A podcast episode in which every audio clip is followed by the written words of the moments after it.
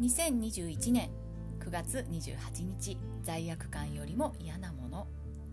私には罪悪感より嫌なものがあります。それが人を恨んで生きていくということ。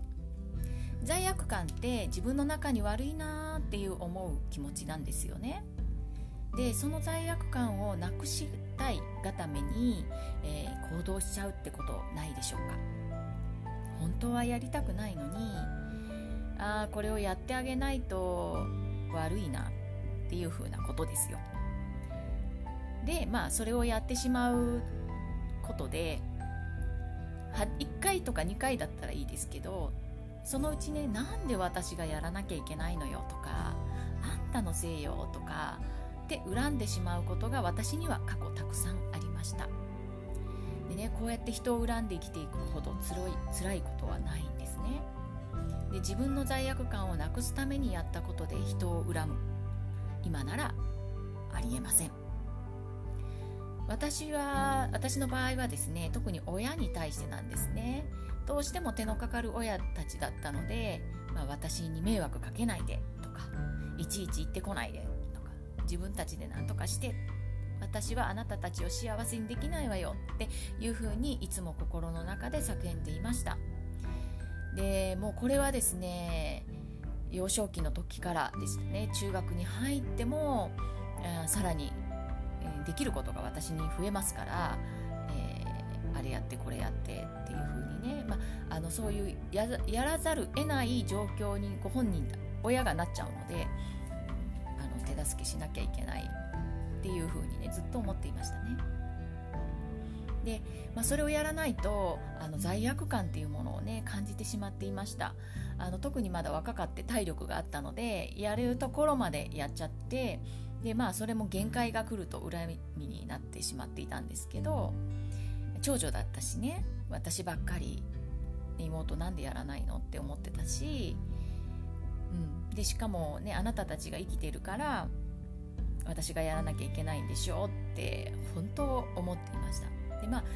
それにね気がついて親との関係もねさらに悪化してしまうことに気がついたから罪悪感をなくすための行動は全てやめました。で自分のことは自分でねできることは自分でやってもらったり人の手を借りたい時は専門の人の力も借りたり、え、一人で抱えず妹にも相談をしたり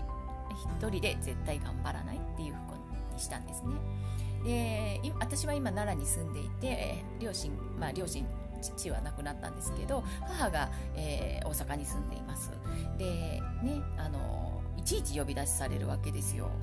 時間もそして交通費も使っていく。うん。でそれがもう当然だと思っているので呼び出しされるわけなんですけどでしかもね病気のことだとやっぱり行かなきゃいけない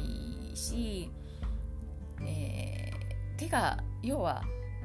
子供の手を借りないとその病院で説明されたことも全くわからないっていうね。あのちょっと何て言うんですかね。自分たちで自分たちのことができない状況が続いてたので本当にあのこれをやらなければあの娘として人間としてどうよって思ってたからそういう罪悪感がね湧いてくるのでやってたんですよね。でもあのそういうことをやめるって決めたとしても罪悪感は普通にあの感じます。今も感じる時があります。でもねまあそれ感情だから勝手に湧いてきます。そんな時にすることはああ私まだ罪悪感持ってるわって思うだけなんですね、うん、罪悪感があるってことは私はこう人間らしくないとかえ非常な人ではなくて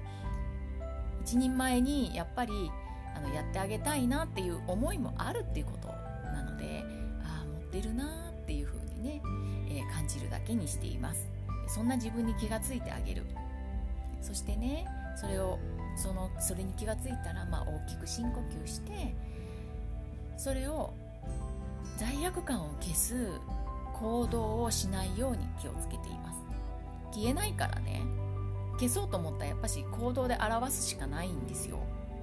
でもその行動しちゃったことによって人を恨むっていうことになっちゃう。つながってしまうのでそう恨んでしまうようだったら罪悪感持ってる方がいいのでね、うん、なのでそれそれをねあの本当に心からできる時はやる。でもそうじゃない時はやらないっていうふうに私は強く決めています、はい、それが人からどう見られようといいんです、はい、っていうふうなね、えー、ことをやってますのであのもしね罪悪感を非常に感じているっていう人がいたら私持ってるなーって思ってください。もうそれだけでいいです。であの持ってるなそうだねってそう思って当然だよねって、分を褒めてあげてください。気づいてあげてね。認めてあげてください。でそんな自分も受け入れてあげてください。はい。そういう、えー、罪悪感を持ってても大丈夫だよということですね。はい。それでは今日はこの辺で終わりたいと思います。バイバイ。